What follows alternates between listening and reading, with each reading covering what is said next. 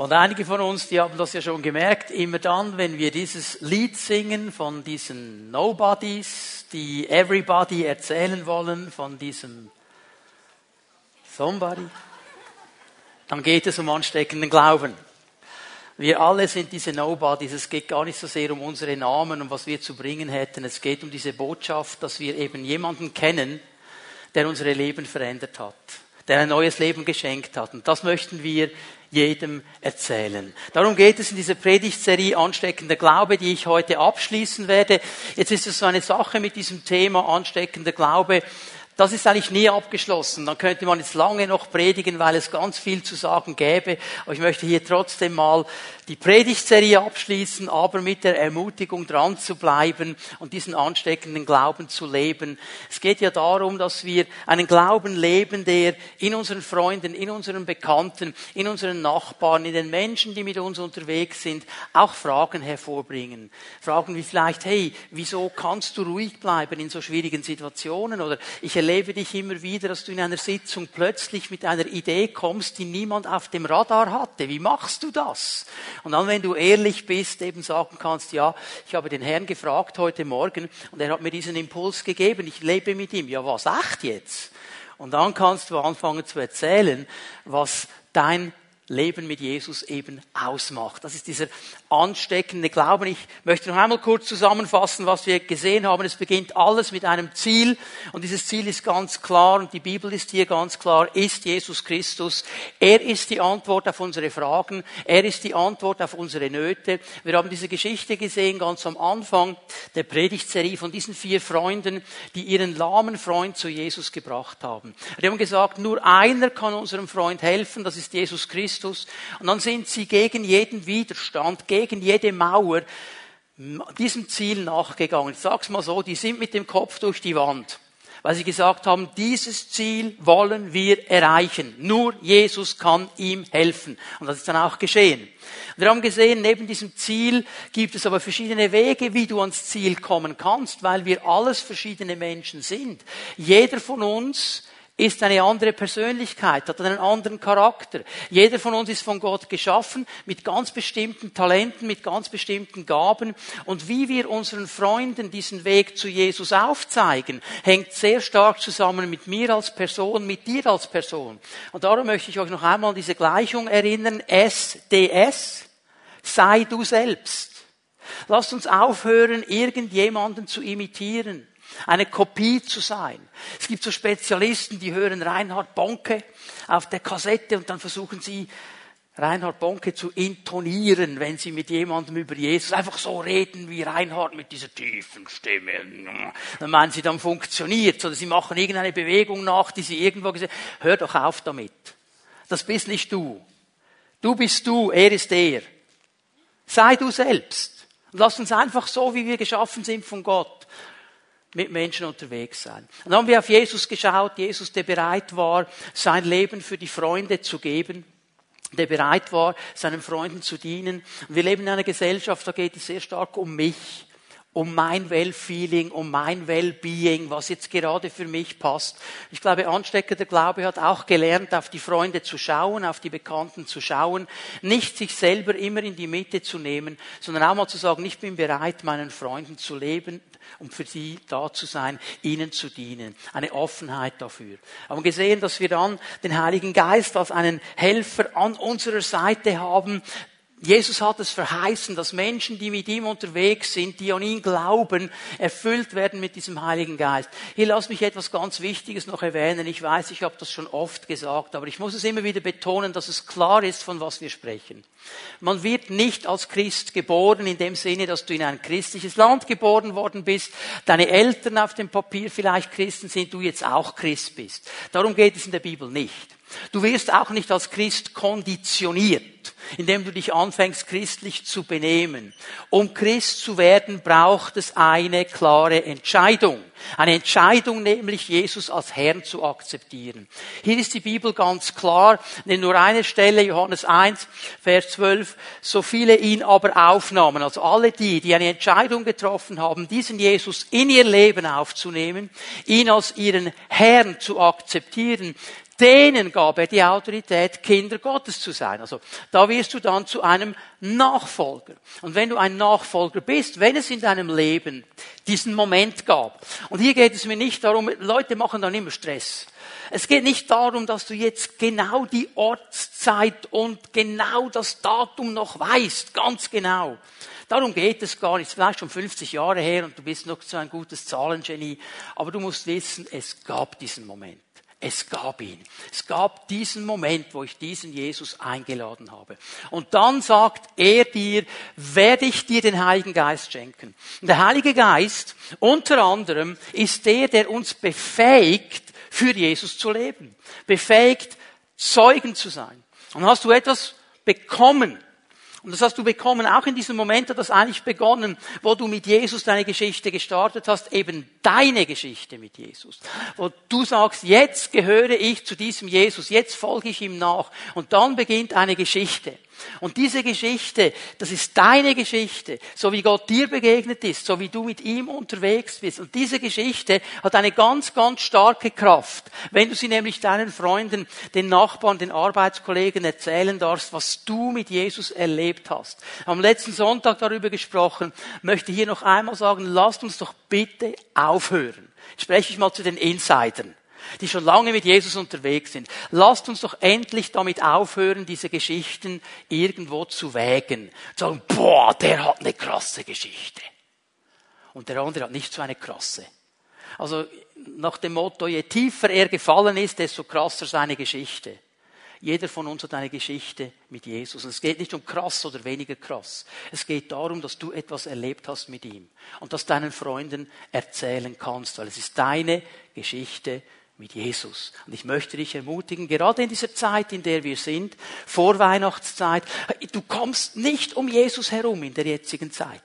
In welcher Form auch immer er dir begegnet, Adventskalender, Krippe, irgendwo, was alles so mit Weihnachten und Vorweihnachten zu tun hat, da fangen die Menschen an, wieder ganz neu zu fragen, ja, was ist das eigentlich ganz genau? Und das ist der Moment, wo du deine Geschichte erzählen kannst, wo du sagen kannst, hör mal, dieses Baby in der Krippe, ist nicht einfach nur das Baby in der Krippe. Dieses Baby in der Krippe hat in mein Leben hineingewirkt. Obwohl er vor 2000 Jahren auf die Welt gekommen ist, hat er mein Leben heute, hier und jetzt verändert. Ja, acht jetzt!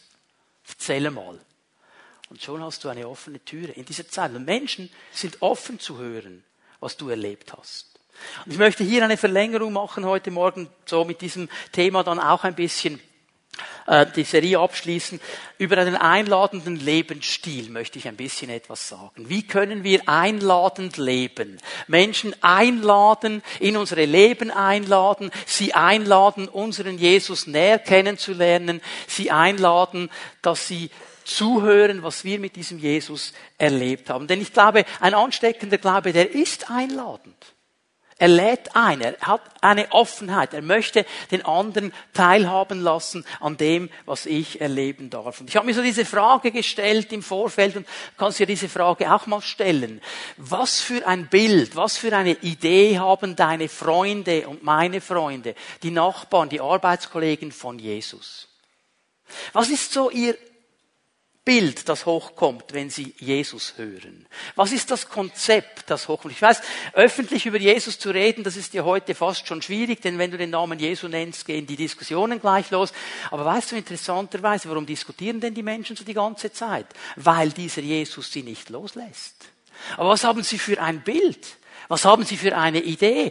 Was hat Ihr Bild geprägt? Was haben Sie für Erfahrungen gemacht? Und ich meine, schon in der Bibel hat das begonnen, in den Evangelien. Die einen haben gesagt, oh Jesus, das ist ein großer Rabbi, das ist ein großer Lehrer, da muss man gut zuhören, wenn er spricht, das ist ganz wichtig, was er sagt und so weiter. Und die anderen, die Frommen, denen war er zu wenig fromm. Die haben gesagt, das ist ein Fresser und ein Weinsäufer der lässt sich einladen, geht irgendein Haus.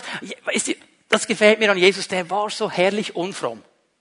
Es gibt ja fromme Leute, die, die zwängen sich so in ein Korsett hinein. Die sagen, oh, ich kann doch nicht in dieses Haus hineingehen, zu diesen Menschen, das ist unfromm hoch drei. Jesus hat gesagt, na klar gehe ich.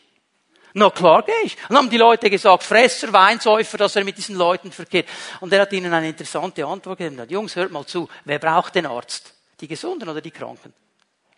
Und wenn ich da hingehen kann und ihnen etwas mitgeben kann von der Güte und der Gnade Gottes, dann gehe ich da hin. Weil der Punkt nämlich der ist, ich lasse mich nicht von ihnen prägen, ich präge sie.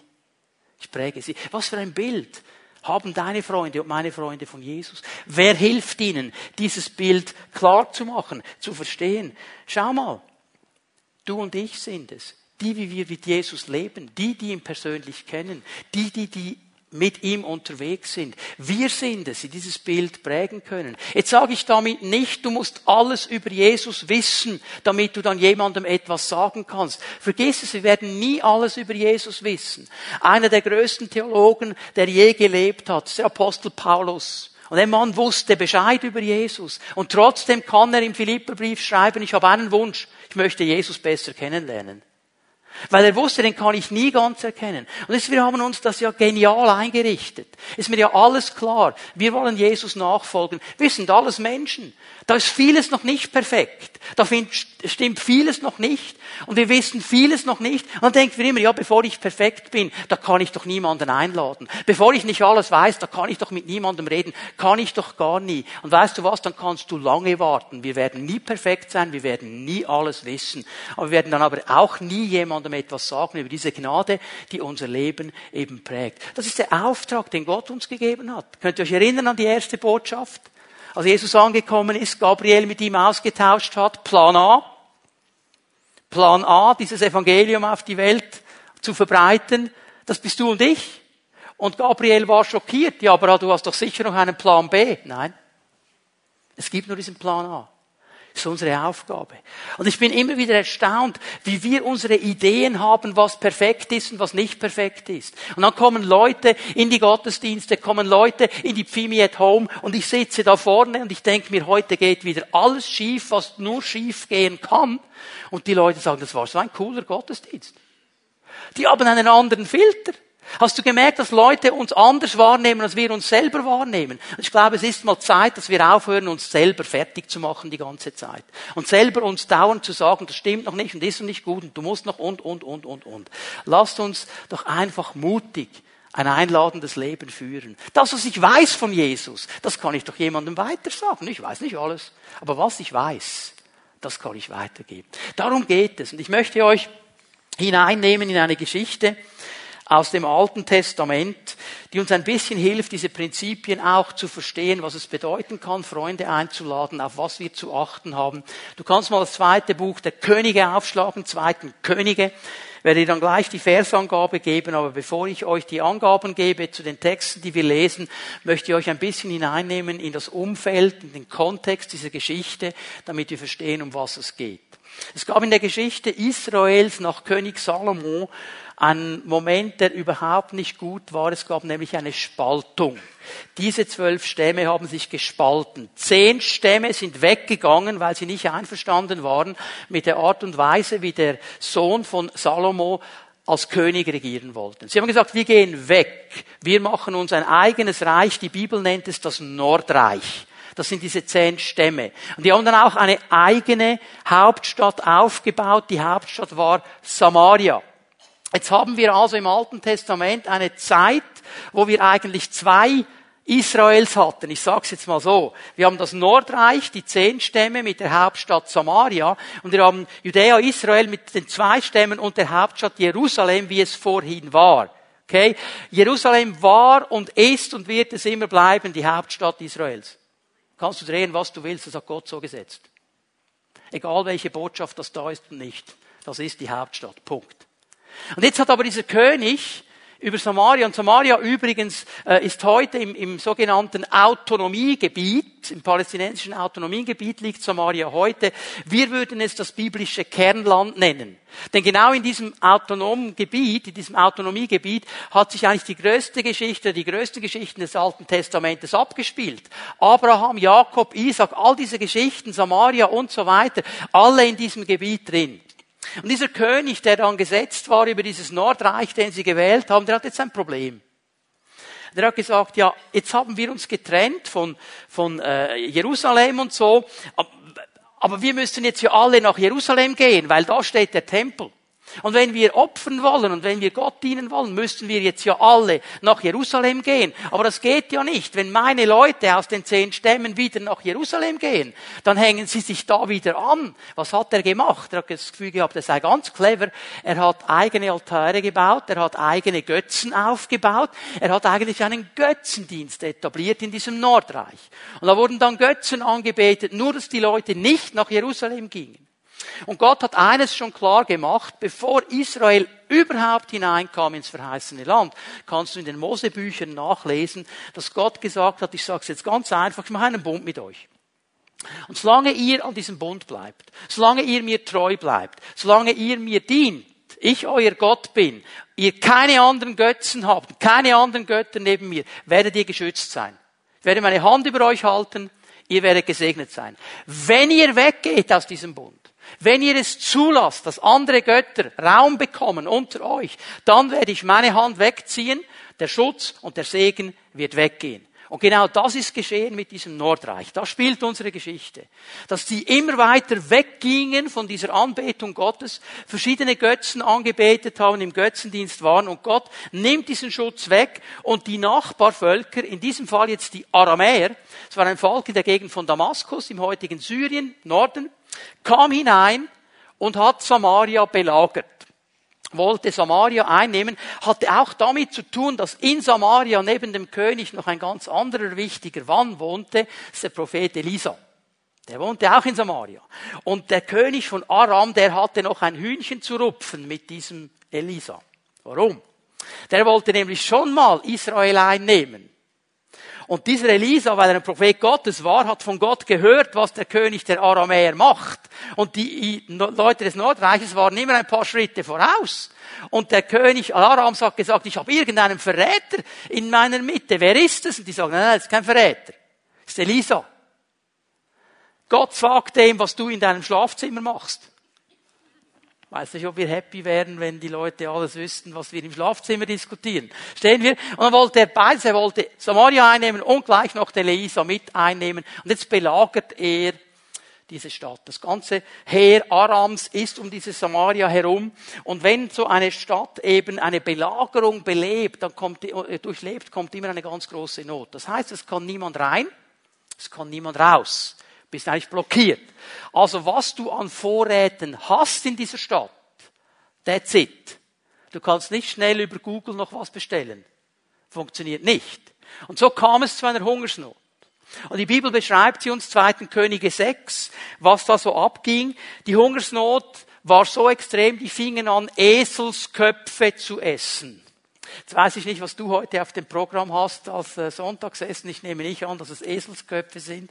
Das wäre wahrscheinlich nicht gerade das Menü, das äh, wir am liebsten hätten. Die haben Eselsköpfe gegessen. Äh, die Bibel beschreibt uns, dass ein halber Liter Taubendreck, also das was die Taube hinten wieder rauslässt, okay? Ein halber Liter Taubendreck kostete einen halben Jahreslohn. So viel Hungersnot war da. Und dann kommt eine andere Geschichte. Dass der König dann auf der Mauer herumgeht und eine Frau ruft ihm, König, hilf mir. Ich bin betrogen worden. Was ist geschehen? Sagt, meine Nachbarin ist zu mir gekommen. Und sie hat gesagt, heute essen wir deinen Sohn, morgen essen wir meinen. Und dann haben wir meinen Sohn gegessen. Kannibalismus. So schlimm war das. Und am nächsten Tag, als ich zu ihr gehen wollte, um ihren Sohn zu essen, hat sie gesagt, nein, den essen wir nicht. Ich bin betrogen worden, kann ich, können wir uns ein bisschen vorstellen, was hier abging? Diese Not. Schlimm. Schlimm. Und was macht der König? Und was macht das ganze Volk? Das, was wir dann auch sofort machen, wenn irgendwas nicht läuft, wie wir denken, wir geben Gott die Schuld. Jetzt war der clever genug, dass er wusste, mit Gott kann ich mich nicht anlegen. Jetzt, wenn du dich mit Gott nicht anlegen kannst, mit wem legst du dich an? Wer wohnt noch in derselben Stadt? Ja, der Prophet natürlich, oder? Der redet ja für Gott. Und Joram, der zerreißt sein Gewand auf der Stadtmauer sagt, der Herr soll mich strafen, wenn ich morgen nicht den Elisa gekillt habe. So, das ist diese Geschichte, okay?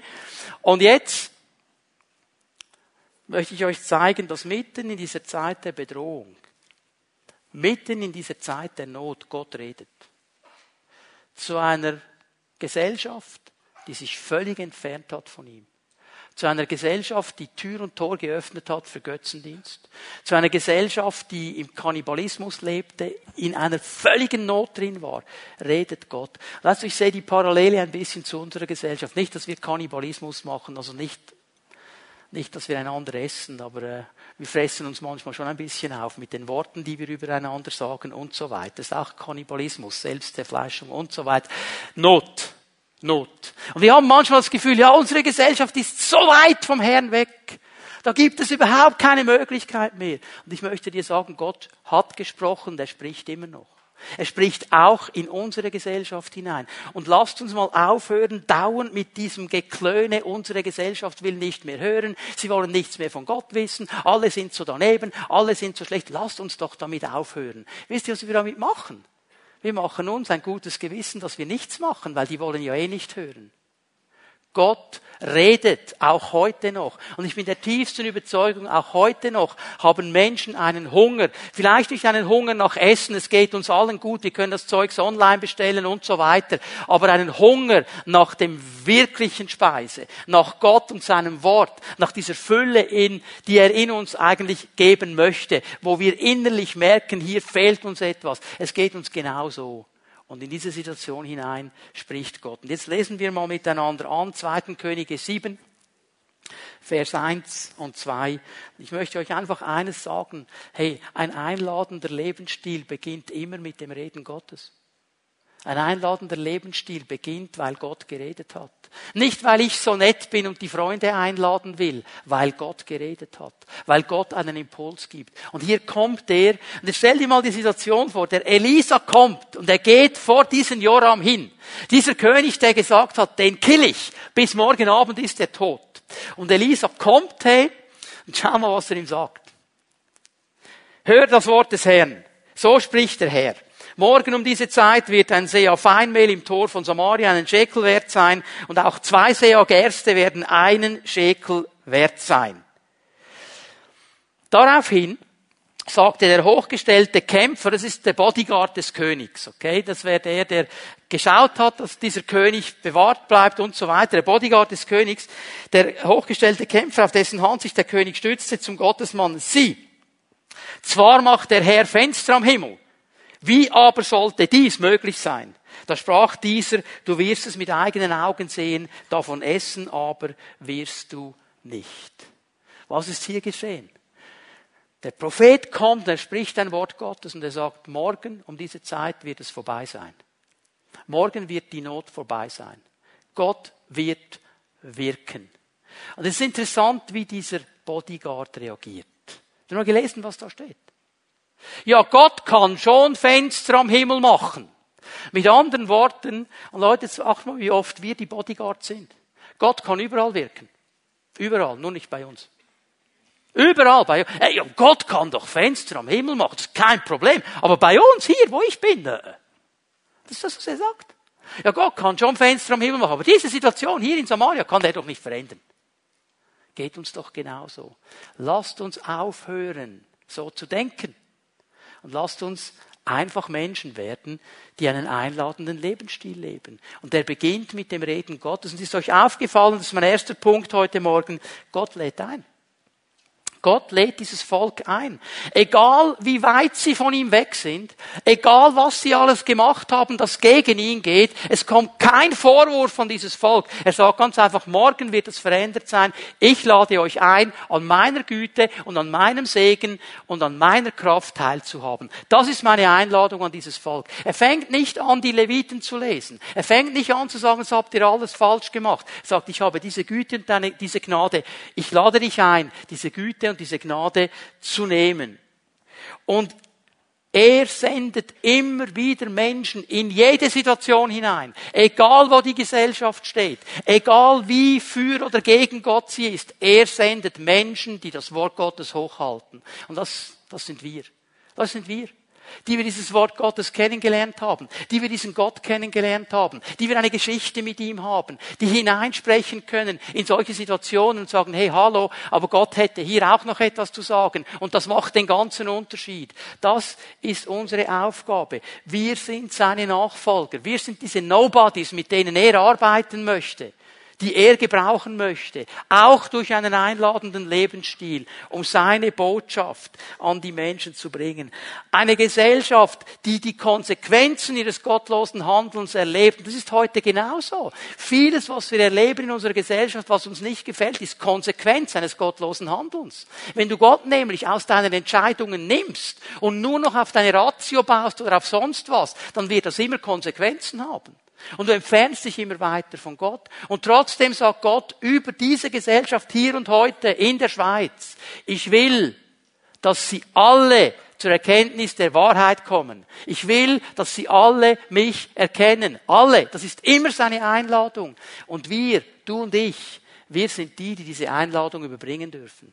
Wir sind die, die gesandt sind, einzuladen. Und es ist mir aufgefallen, dass Gott jetzt nicht diesen Propheten schickt zu diesem König Joram und sagt, du Joram, hör jetzt mal, du bist der König und äh, Gott möchte da was ändern. Jetzt kannst du mir mal sagen, wie hättest du es gerne? Wie soll er das machen? Du kannst jetzt erklären, wie es für dich passen würde, dass es dann für dich auch stimmt, Joram. Vergiss es. Er sagt ganz einfach, was Gott tut.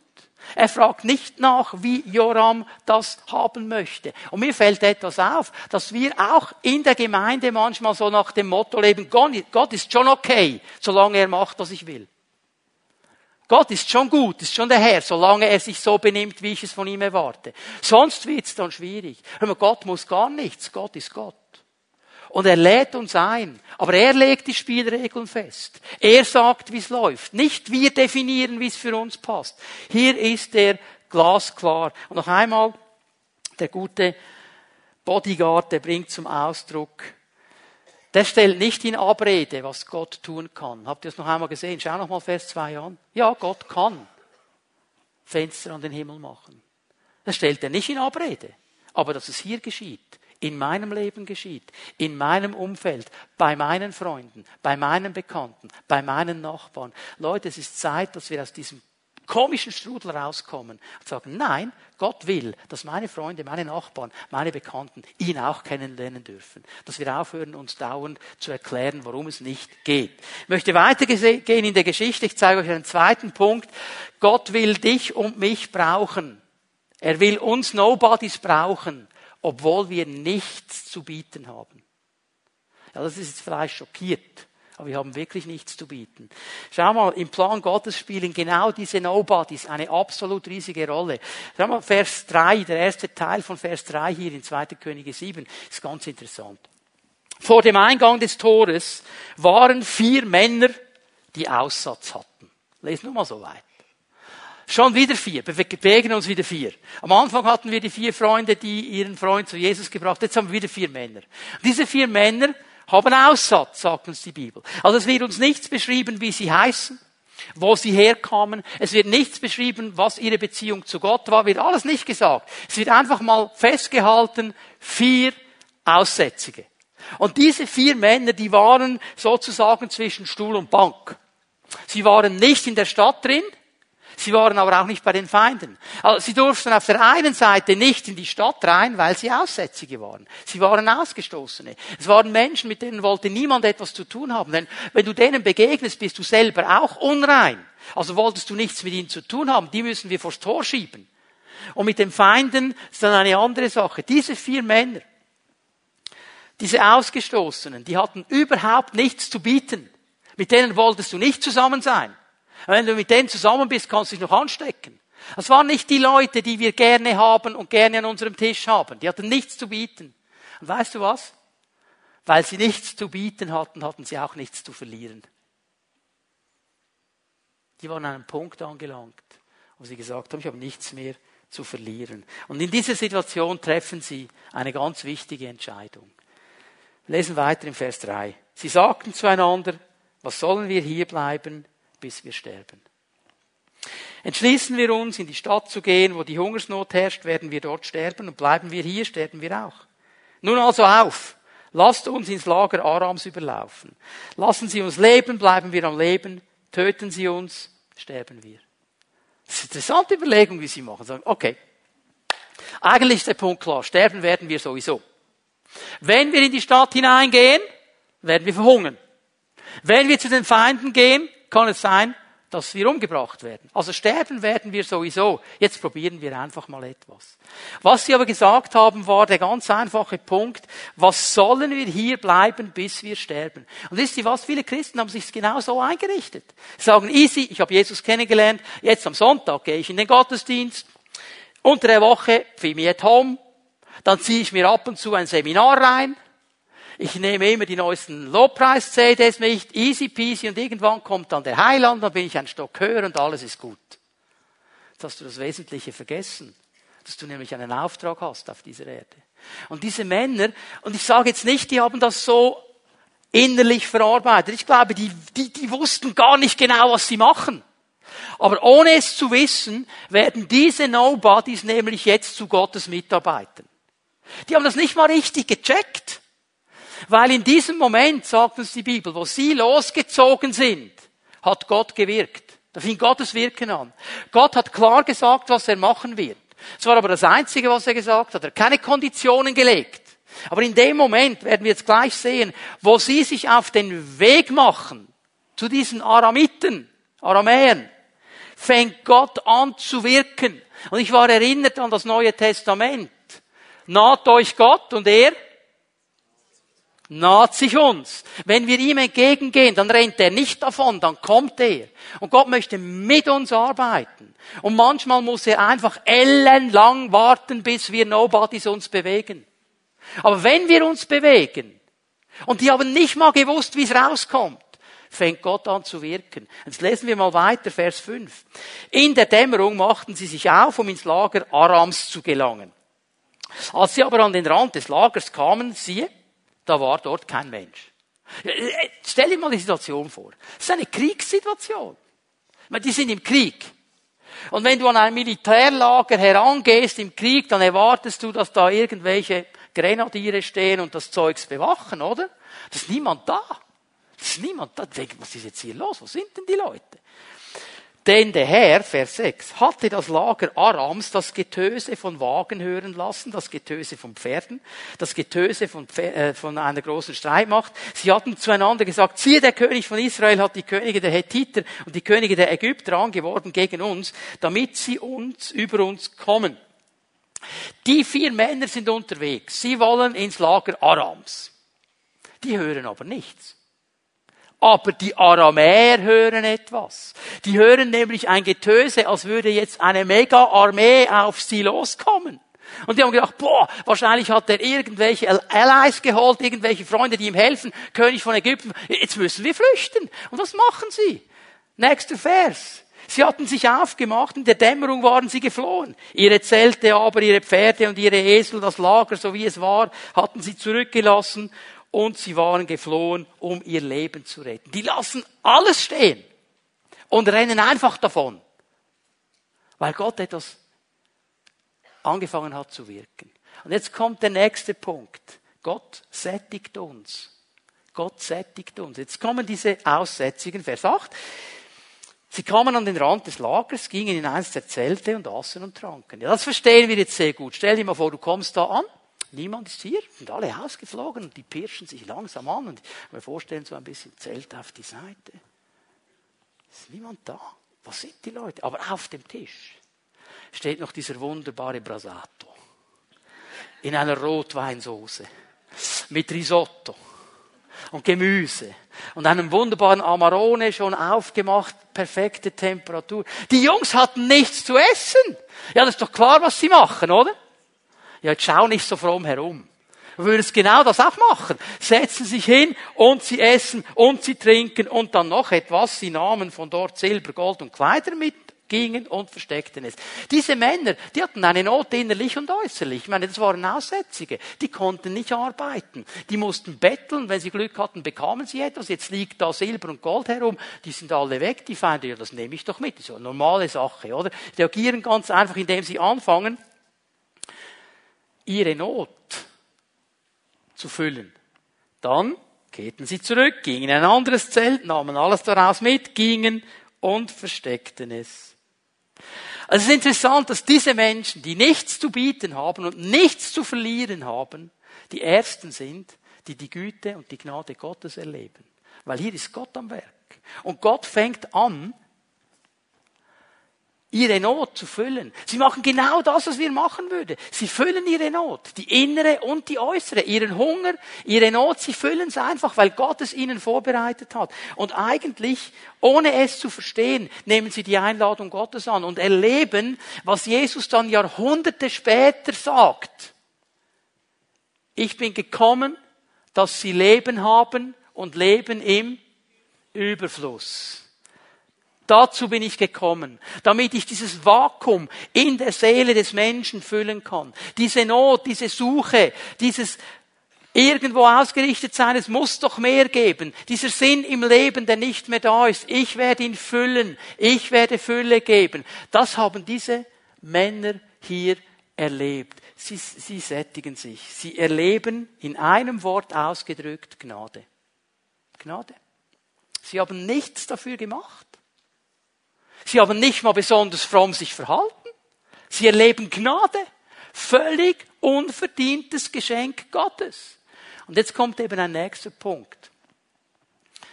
Gottes Gnade bedeutet Verantwortung. Und ich weiß, das gefällt uns jetzt nicht so. Das Wort Verantwortung ist nicht unbedingt so unser Wort. Gnade ist okay. Aber Verantwortung, mm, mm, mm. Lass uns mal weiterlesen, Vers 9.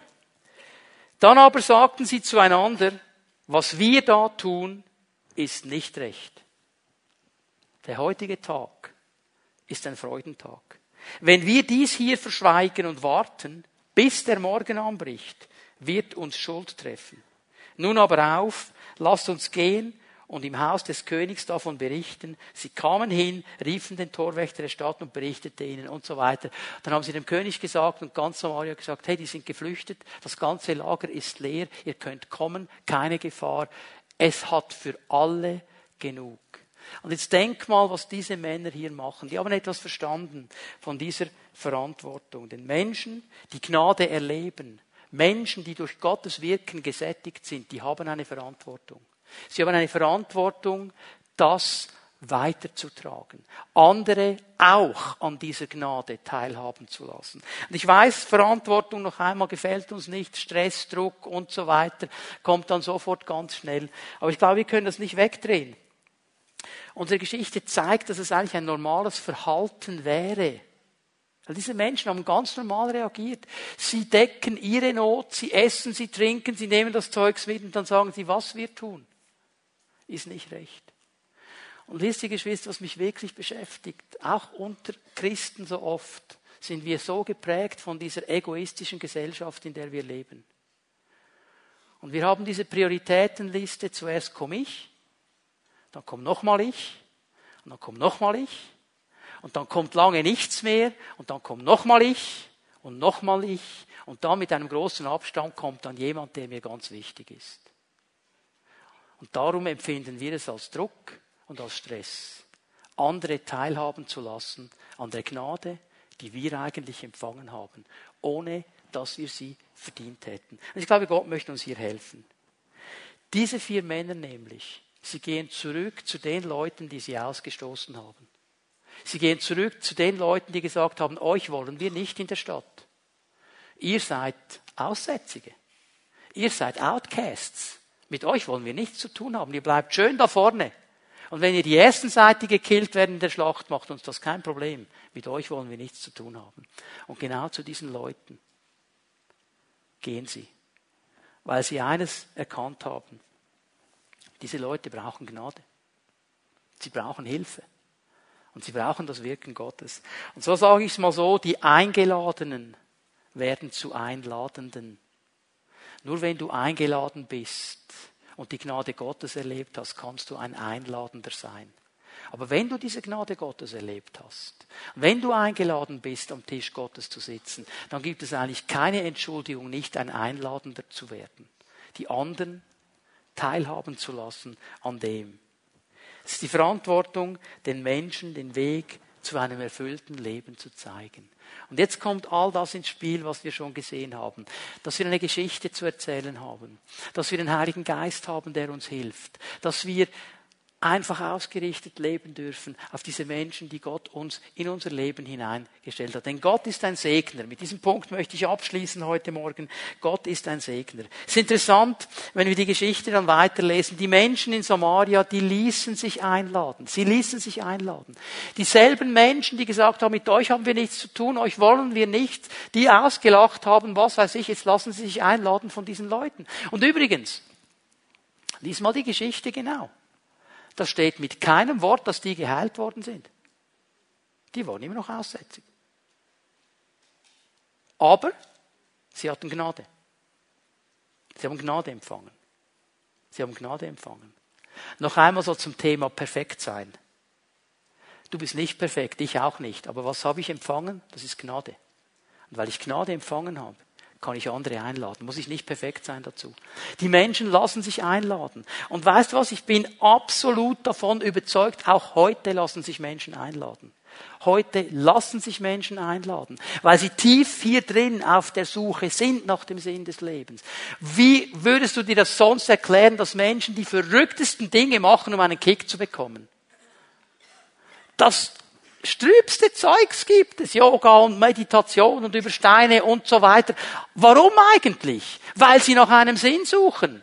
Und du und ich, wir haben diesen Sinn kennengelernt. Es ist nämlich eine Person, sein Name ist Jesus Christus. Und wenn er kommt, dann ist wirklich Sinn da. Und Menschen lassen sich einladen. Nur wir lassen uns so schnell davon abschrecken. Denn diese Einladung, die beginnt mit Gott und sie endet mit Gott. Die hat gar nicht so sehr mit dir und mir zu tun. Ich bin nur der Einladende. Ich bin nur der Überbringer. Gott möchte mit dir und mit mir zusammenarbeiten. Er bereitet die Herzen vor. Er lädt die Menschen ein. Weißt du, was ich immer wieder erlebe? Dass Gott schon lange, bevor ich irgendwo eine Möglichkeit habe, mit irgendjemandem zu reden, schon vorbereitet hat.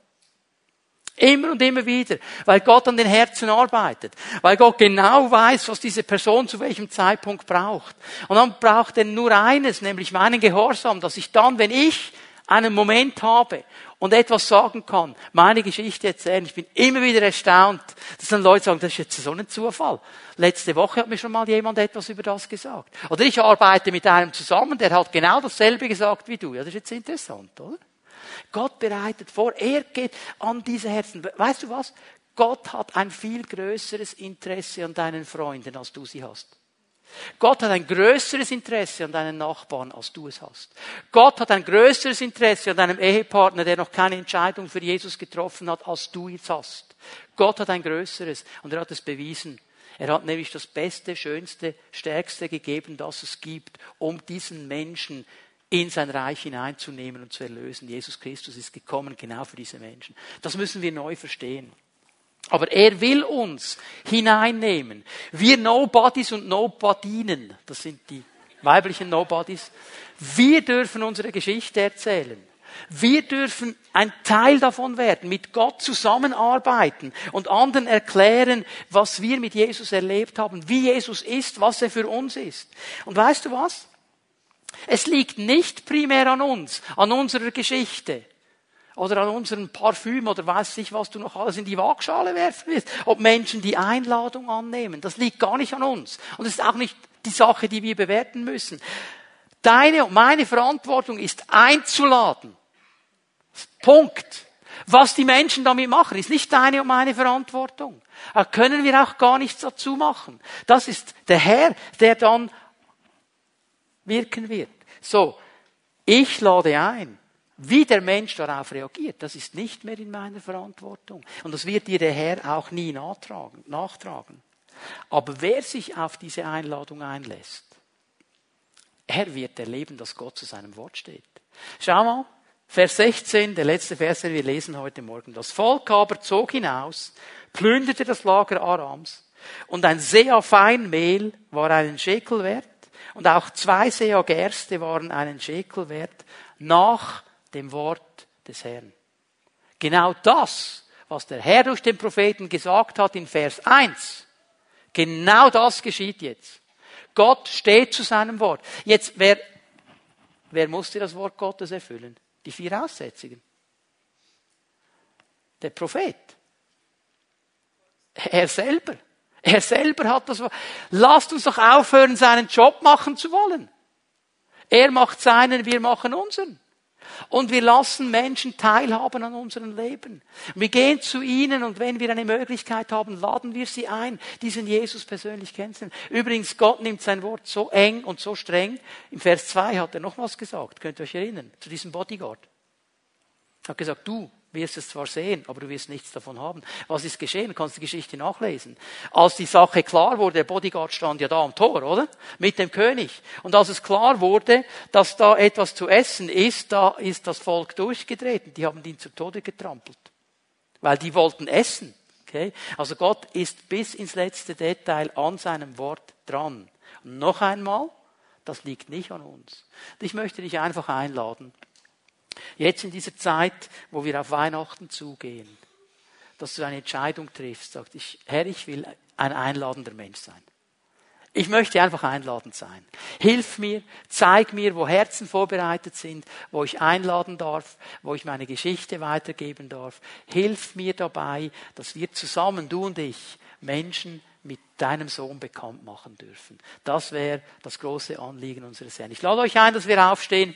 Die Lobpreiser werden nach vorne kommen, werden noch einmal in die Gegenwart Gottes gehen miteinander.